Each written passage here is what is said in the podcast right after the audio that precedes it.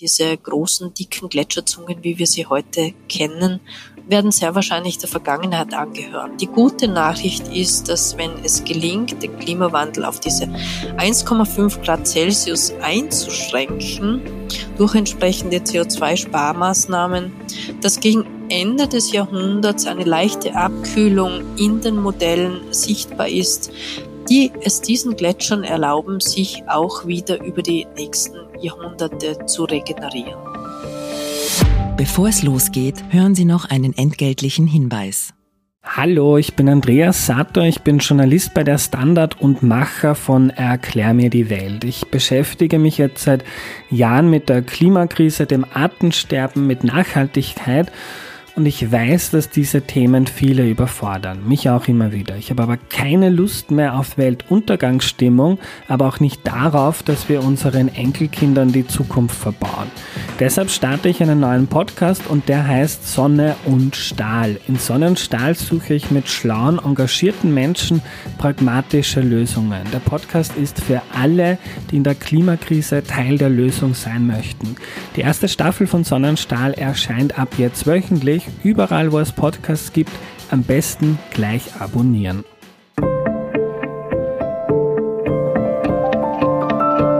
Tauwetter, der Profilpodcast zur Klimakrise. Herzlich willkommen, liebe Hörerinnen und Hörer zu Tauwetter, dem Profilpodcast zur Klimakrise. Mein Name ist Franziska Tschugan. Und ich bin Christina Hiptmeier. Die Gletscher schmelzen und sie tun das immer schneller. Ein Rekordjahr jagt das nächste und heuer ist es in den Alpen besonders schlimm. Das ist nicht nur eine schlechte Nachricht fürs Klima, sondern auch für die GlaziologInnen. Denn vor wenigen Jahren haben sie in tiefem Eis der Gletscher ein ideales Klimaarchiv entdeckt. Wie uns das in Zukunft weiterhelfen kann und ob die Gletscher überhaupt noch zu retten sind, darüber wollen wir mit unserem heutigen Gast sprechen. Kaum jemand kennt die heimischen Gletscher so gut wie sie. Wir begrüßen Andrea Fischer vom Institut für interdisziplinäre Gebirgsforschung der Österreichischen Akademie der Wissenschaften. Herzlich willkommen. Hallo, herzlich willkommen. Ja, Frau Fischer, von mir auch ein herzlich willkommen. Ähm, als Gletscherforscherin haben Sie einen Forschungsgegenstand, der Ihnen ja quasi jetzt unter den Füßen wegschmilzt. Fürchten Sie eigentlich da bald arbeitslos zu werden? Mm, wir bereiten uns natürlich entsprechend vor. Es ist ja nicht so, dass mit dem Ende der Gletscher mm, das Ende auch der glaziologischen Forschungen im Raum steht. Erstens gibt es sehr viele Erdteile, bei denen der Abschmelzvorgang wesentlich später eintritt und äh, wo noch mehrere Jahrzehnte Eis vorhanden sein wird. Aber auch in den österreichischen Alpen verstecken sich ja einige Gletscher unter einer dicken Schutzschicht und dort müssen wir auch die nächsten Jahrzehnte sehr genau hinschauen, weil dieses Eis unterhalb der Oberfläche auch äh, Probleme machen kann in Bezug auf Massenbewegungen, also abrutschendes Gestein auf diesen Eisschichten. Es können sich dort Wasserblasen bilden im Untergrund, äh, Thermokarst sehen, die ausbrechen können. Und in sehr speziellen äh, Lagen der österreichischen Alpen wird es auch noch mehrere Jahrzehnte Eis geben. Diese werden allerdings sehr klein werden. Okay, also Sie haben noch eine Weile zu tun. Ähm, das, was Sie angesprochen haben, da möchte ich später dann noch drauf zurückkommen. Ähm, jetzt habe ich gehört, dass Sie heuer einen ganz besonderen Stress haben, vor der Schmelze das Eis zu sichern. Was macht denn das heurige Jahr so speziell? Sehr ungewöhnlich an dem heurigen Jahr 2021, 2022 ist äh, die sehr geringe Winterschneemenge auf den österreichischen Gletschern. Wir haben hier ungefähr ein Drittel weniger Schnee als in durchschnittlichen Jahren. Das heißt, die Ausabrung hat heuer sehr früh begonnen. Normalerweise erreichen wir um den 1. Mai das Maximum der Schneehöhe. Hier sind die Gletscher unter der dicksten Schneeschicht verborgen und die Schmelze beginnt erst Monate später, so am Beginn des Juli. Und heuer hatten wir die außergewöhnliche Situation, dass schon Anfang Mitte Mai an den großen Gletschern die Gletscherzungen ausgeappert sind. Jeder Tag kostet uns hier etwa 10 Zentimeter Eis. Äh, wenn das Eis an die Oberfläche kommt, äh, das dunkle Eis nimmt Sonnenenergie sehr gut auf und äh, hier kommt es dann rasch zu großen Schmelzmengen. Auch in der Höhe liegt sehr wenig Schnee. Wir hatten heuer über den Winter sehr viele Windereignisse. Das heißt, der Wind hat den kalten Winterschnee abtransportiert und die ersten Ausabrungen an diesen Kammlagen haben ebenfalls schon stattgefunden. genau dort befinden sich unsere Eisbohrkerne, die Klimaarchive, denn nur in diesen Lagen kann das Eis sehr alt werden. Nur dort ist es angefroren und äh, hier haben wir eben die prekäre Situation, das Eis ist dort schon sehr dünn. Wir haben nur etwa zehn Meter Eis in den angefrorenen Hochlagen. Und hier kann ein Sommer, in dem bis zu zwei, drei Meter schmelzen könnten, natürlich einen großen Anteil am Eisarchiv endgültig vernichten. Mhm. Ähm, Gibt es da jetzt irgendwie kurzfristige Maßnahmen, um die, die Schmelze etwas aufzuhalten? Man hört ja da beispielsweise immer wieder, dass Gletscher mit Planen abgedeckt werden sollen. Ist das sinnvoll oder machbar überhaupt? Das Abdecken der Gletscher mit Planen ist äh, insofern sehr sinnvoll, als hier die Schmelze signifikant reduziert werden kann. Äh, wir können hier ungefähr 70 Prozent des Eises über den Sommer retten. Allerdings ist diese Methode sehr aufwendig. Man braucht dazu Pistenraupen, sehr viel äh, Manpower, schweres Gerät. Äh, man muss diese Rollen hinbringen und auch regelmäßig warten, damit der Wind äh, die Planen nicht äh, verweht. Und das ist nur innerhalb von Skigebieten machbar. Das ist auf unbewirtschafteten natürlichen Gletschern nicht machbar und auch in Skigebieten kann nur ein sehr kleiner Anteil der gesamten Gletscherfläche abgedeckt werden. Das Einzige, was wir tun können, um diese Eisarchive zu retten, ist so viel wie möglich noch zu bohren. Ich hoffe, der Zug ist für heuer noch nicht abgefahren. Wir haben auch in den Hochlagen momentan sehr hohe Temperaturen, über 10 Grad teilweise, starke Schmelzereignisse in den letzten Tagen und Wochen, auch nahezu tägliche Gewitter, die Regen bis in die höchsten Lagen hinaufgebracht haben. Und es kann sein, dass der Zug für diesen Sommer schon abgefahren ist und die Eisarchive, die wir jetzt nicht in den Kühlräumen gelagert haben, äh, verloren sind. Aber das werden wir sehen. Noch geben wir die Hoffnung nicht auf. Äh, es kann auch im Juni noch einmal eine Kältephase kommen, die uns ermöglicht, die letzten Archive zu retten. Äh, Sie bohren ja oder haben jetzt in diesem Jahr schon gebohrt äh, in die noch vorhandenen Eisschichten. Was lässt sich denn an diesen Bohrkernen Besonderes ablesen? Das erste, was man bestimmen kann, ist das Alter des basalen Eises, also der untersten Schicht.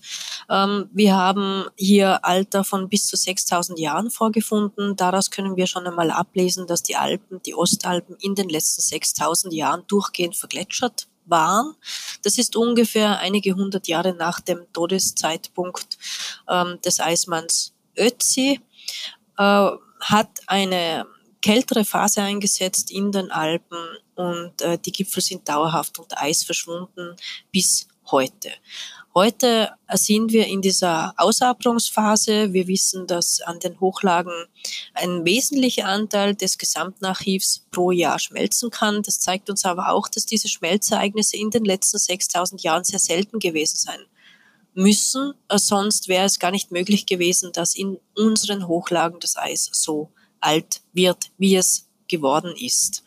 Und äh, momentan laufen detailliertere chemische und physikalische Analysen dieser Eisbohrkerne, wo man dann wirklich genau jede Sahara-Staubschicht äh, sehen kann und auch die Massenbilanzen der letzten Jahrtausende etwas besser einordnen, als wir es heute können. Es geht uns vor allem darum, vergangene Wärmeperioden zu identifizieren, zeitlich einzuordnen und so ein besseres Gefühl zu bekommen, wie häufig es in der Vergangenheit schon ähnlich warm gewesen sein kann wie heute.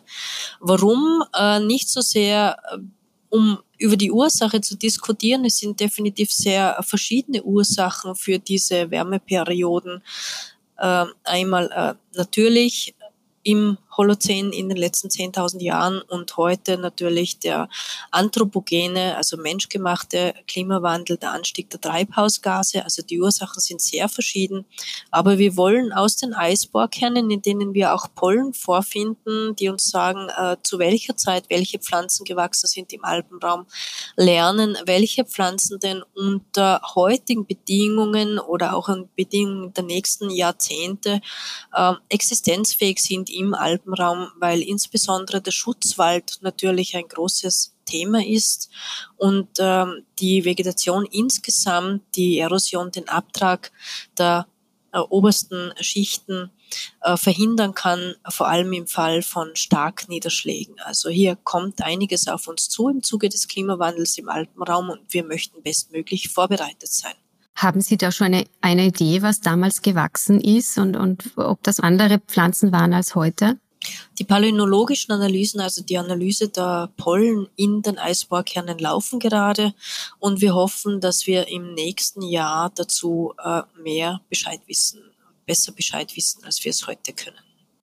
Ich habe gelesen, dass Sie dazu auch DNA-Analysen äh, der alten Eisschichten machen. Ist das, geht es da genau um diese Pflanzen oder auch um andere Dinge? Die DNA-Analysen im Eis sind äh, derzeit in Planung.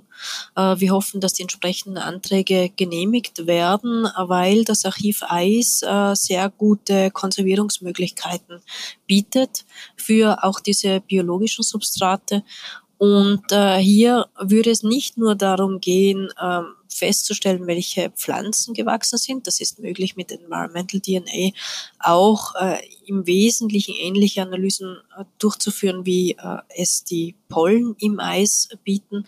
Aber zusätzlich kann man auch noch äh, Mensch und Tier mitverfolgen, inklusive ihrer ähm, Biota, die sie, also Mikrobiota, die sie mit sich tragen. Das heißt, es ist theoretisch möglich, auch äh, vergangene äh, Seuchen zu rekonstruieren, sofern die Deposition im Eis, und das wissen wir noch nicht gut genug ist äh, dafür.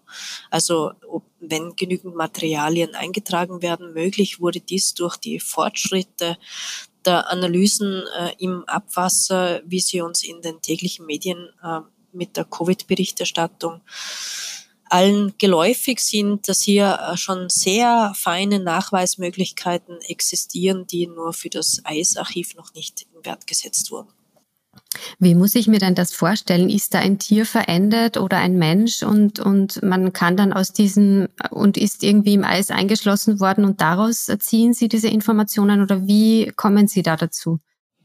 Also es werden ja sehr viele Stoffe äolisch mit dem Wind äh, transportiert und äh, wenn Menschen oder Tiere in der Nähe des Gletschers sind, äh, sind dort sehr wahrscheinlich auch äh, Fäkalien, äh, Hautreste, andere Substanzen zu finden.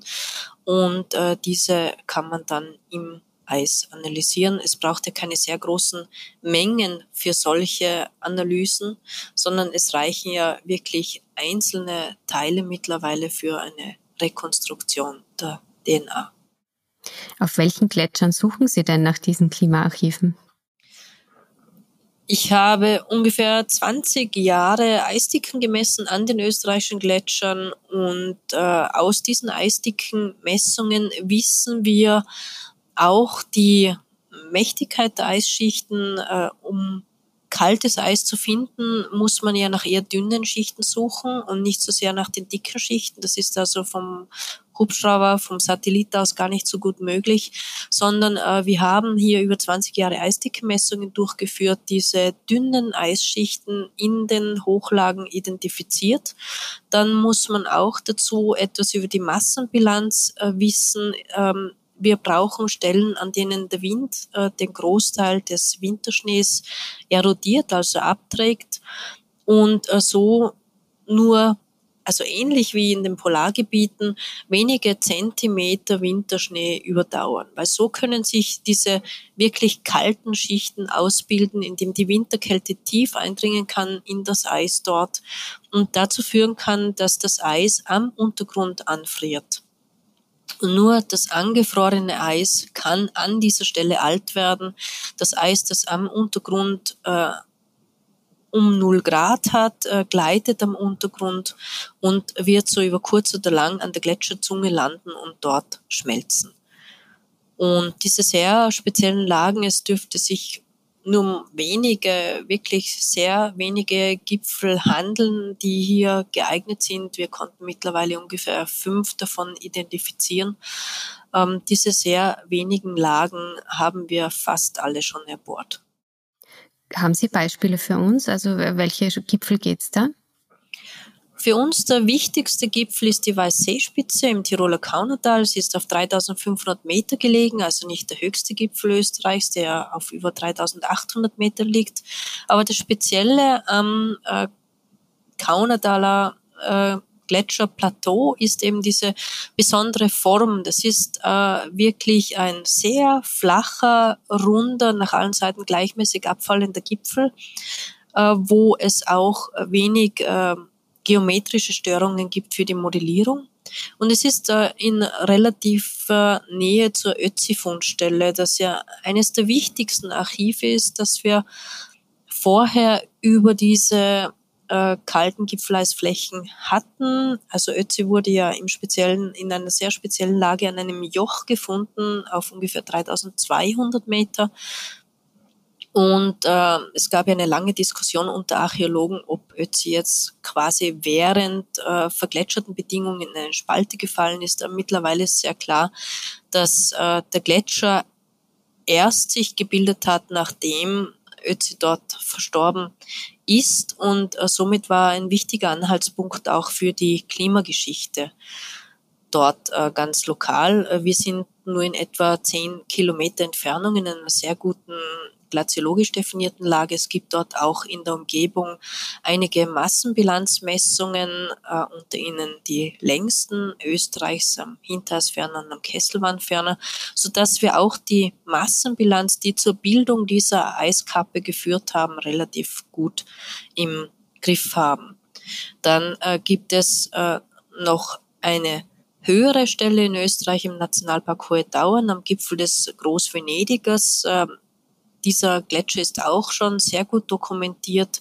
Von etwa 1870 weg äh, gibt es auch äh, Gemälde, Zeichnungen, erste Fotografien, Messungen dort und äh, liegt etwas höher eben als die Weißseespitze, von der wir schon relativ viele Ergebnisse haben.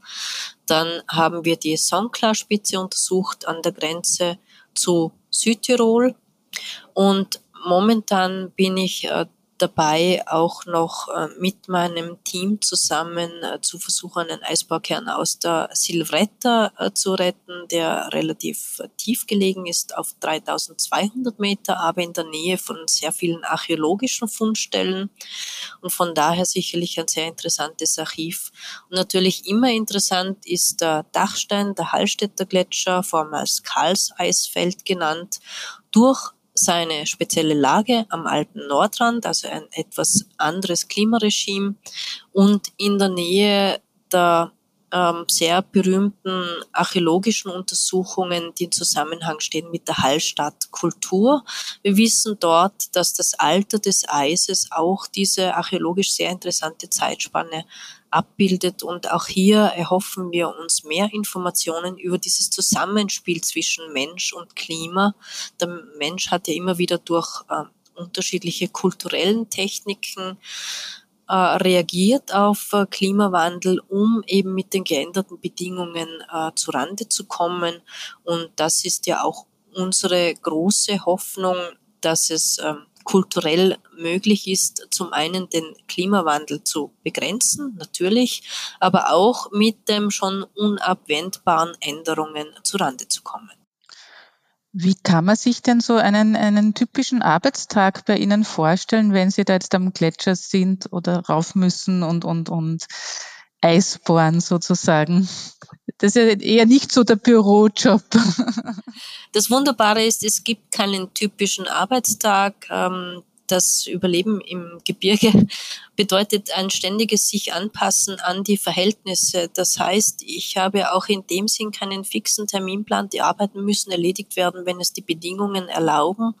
Und hier ist immer Flexibilität gefragt. Auch der Beginnzeitpunkt äh, richtet sich mehr nach dem Sonnenstand als nach der Uhr. Es geht vor allem darum, wann die Verhältnisse es erlauben, dass der Bohrkern nicht schmilzt. Wir brauchen einen, einen trockenen Untergrund, das heißt, der Gletscher muss weitgehend frei von Schmelzwasser sein. Das ist üblicherweise erst im Februar, im Jänner der Fall.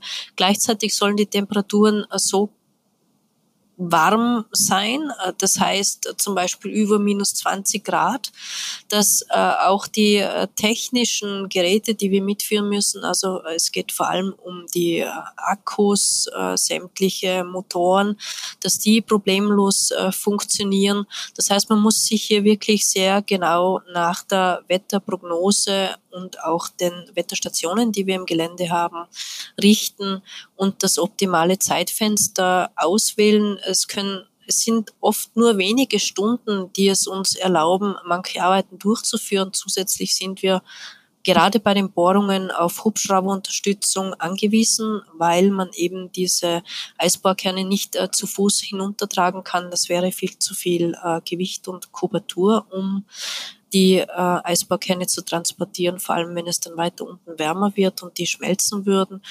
Das heißt, wir müssen hier sehr genau planen, präzise arbeiten und sobald es die Verhältnisse erlauben, loslegen. Also momentan warten wir auf Wetterfenster von nur wenigen Stunden. Okay. Und wie groß ist Ihr Team dann, wenn Sie da losziehen? Wie viele Leute sind da dabei? Das Kernteam der Bohrungen äh, ist drei Personen. Äh, fünf Personen sind wir meist insgesamt unterwegs, weil auch das Logging der Kerne sehr aufwendig ist, also die, die genaue Registrierung der unterschiedlichen Eisbohrkerne, an welcher Position welcher Kern kommt, wo oben, wo unten ist. Und äh, die Verpackung, also mit äh, fünf Personen sind wir für die Bohrarbeiten meist unterwegs und vorher mal einen ordentlichen mehrstündigen Aufstieg wahrscheinlich hinter sich gebracht, bis, bis man überhaupt zur Arbeit kommt, oder?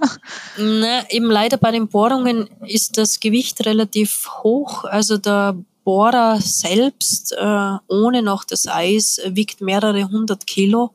Das kann man nicht mehr zu Fuß transportieren. Wir müssen dort mit mit dem Hubschrauber arbeiten.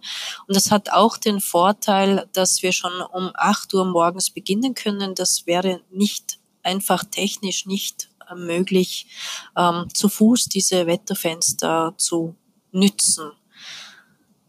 Expeditionen äh, sind natürlich möglich in äh, sehr weit entfernten Gebieten, wo man nicht die Möglichkeit hat, auf Hubschrauber-Support äh, zurückzu äh, greifen. Damit würden wir aber nie mit den derzeitigen herrschenden Bedingungen, mit diesen kurzen Wetterfenstern zurechtkommen.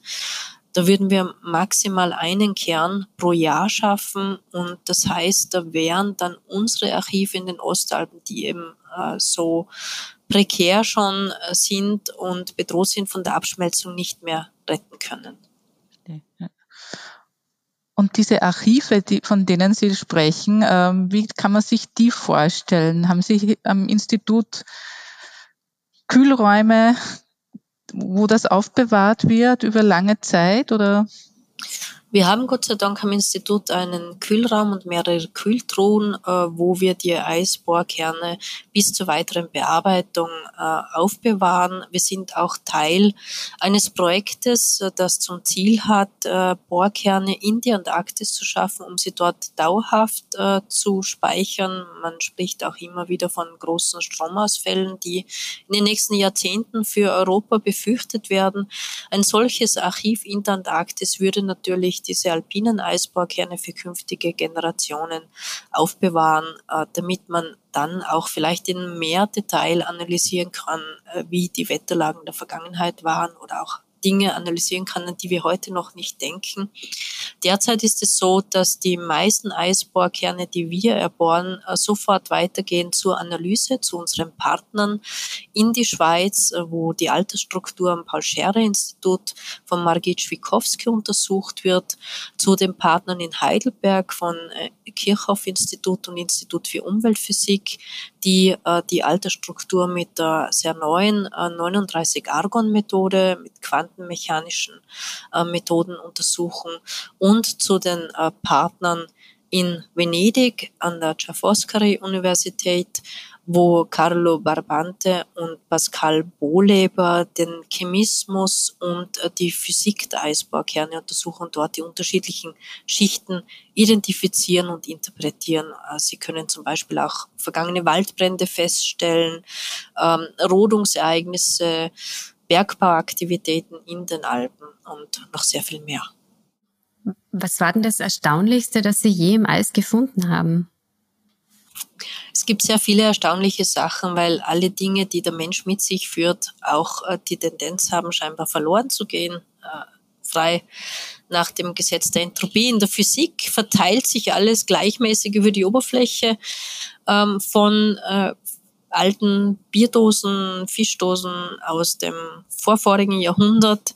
Ähm, finden wir auch immer wieder Tiere, die eingefroren sind. Zum Beispiel ist am Gipfel der Weißseespitze gerade eine Gams aufgetaut. Ähm, es gibt auch Esel, Mulis, verschiedene Arten von Tragtieren. Ähm, was mich sehr freuen würde, was aber sehr selten vorkommt, sind natürlich archäologische Funde, die äh, älter sind, also vorchristlich. Ähm, diese Funde sind allerdings in den österreichischen Alpen derzeit sehr selten. Wir hoffen, dass wir mit dem Ausabern jetzt dieser ähm, vergletscherten Jöcher, die sehr wahrscheinlich in der Vergangenheit auch als äh, Verkehrsrouten genutzt wurden, hier mehr Funde machen können. Das Schwierige an diesen Funden im Eis ist, dass sie meist nur sehr kurz auffindbar sind. Es schmelzen ja 10 Zentimeter Eis pro Tag. Wenn man die Funde, vor allem wenn sie organisch äh, sind, also äh, Fälle oder dergleichen, auch ähm, Tiere werden von, von Vögeln äh, sehr schnell zerlegt und verbracht. Und so hat man nur sehr kurze Zeit finster um derartige äh, Funde zu bergen. Und hier sieht man auch, wie, wie einzigartig die Fundgeschichte des Ötzi ist, dass eben nicht der Fuchs und der Bär und äh, die Vögel schneller waren als die Archäologinnen und Archäologen, die diesen Fund dann schlussendlich konservieren konnten. Jetzt gibt es aktuell 4000 Gletscher in den Alpen. Wie viel davon werden denn übrig bleiben und sind die Gletscher überhaupt noch zu retten? Die Gletscher der Westalpen sind natürlich etwas höher gelegen und deshalb weniger stark vom derzeitigen Klimawandel betroffen. Und hier kommt es ganz darauf an, wie der weitere Verlauf der Erwärmung ist. Wir nähern uns ja schon langsam der Mitte des Jahrhunderts. 2050 äh, ist äh, das Jahr, in dem die Prognosen dann oder die unterschiedlichen Klimaszenarien je nach ähm, Emissions Stand sehr weit auseinander zu driften beginnen. Am Ende des Jahrhunderts sind es ja einige Grad Unterschied zwischen den unterschiedlichen Szenarien und um 2050 werden wir diese Unterschiede spürbar merken. Und äh, das heißt, dass es auch eine große Bandbreite gibt bei dem, was wir am Ende dieses Jahrhunderts erwarten, was an den Alpengletschern noch übrig ist. Voraussichtlich werden um die 700 der 4000 Alpengletscher bis zum Ende dieses Jahrhunderts noch übrig sein. Die meisten davon allerdings in den Westalpen, nur sehr wenige werden in den Ostalpen überdauern und diese werden natürlich signifikant kleiner sein. Also die Gletscher werden jedenfalls sehr unterschiedlich von heutigen Zustand aussehen, weil auch die heute sehr großen Gletscher wie ähm, die Basterze oder auch in der Schweiz Untergletscher äh, werden einfach ein anderes Aussehen bekommen. Diese großen, dicken Gletscherzungen, wie wir sie heute kennen, werden sehr wahrscheinlich der Vergangenheit angehören. Die gute Nachricht ist, dass wenn es gelingt, den Klimawandel auf diese 1,5 Grad Celsius einzuschränken, durch entsprechende CO2-Sparmaßnahmen, dass gegen Ende des Jahrhunderts eine leichte Abkühlung in den Modellen sichtbar ist, die es diesen Gletschern erlauben, sich auch wieder über die nächsten Jahrhunderte zu regenerieren. Ähm, jetzt in das Aktuelle zurück, während die Gletscher schwinden, plant man im Pitztal und im Ötztal eine sogenannte Gletscherehe, also die Verbindung von großen Skigebieten. Ist der Skitourismus schädlich für die Gletscher? Der Skitourismus äh, im Sinne der Bewirtschaftung, der unmittelbaren Bewirtschaftung des Skigebiets ist nicht unmittelbar schädlich für die Gletscher im Sinne einer Verschlechterung der Massenbilanz. Also die Skifahrer und die Pistenraupen, die sich am Schnee, am, am Eis, äh, gibt es ja schon seit Jahren keinen äh, Skibetrieb mehr oder gab es nicht. Also sie bewegen sich immer am Schnee. Die ähm, Pistenraupen und Skitouristen, die sich am Schnee bewegen, schaden dem Gletscher nicht unmittelbar. Die Massenbilanz eines bewirtschafteten Gletschers ist um nicht schlechter als die eines nicht bewirtschafteten Gletschers. Man kann natürlich insgesamt diskutieren, ob ähm, CO2-Aufwand für Freizeitaktivitäten äh, jetzt insgesamt schädlich fürs Klima ist. Ja, natürlich wirken sich alle unsere Aktivitäten aus, aber hier geht es ganz stark um die gesellschaftliche Wertung.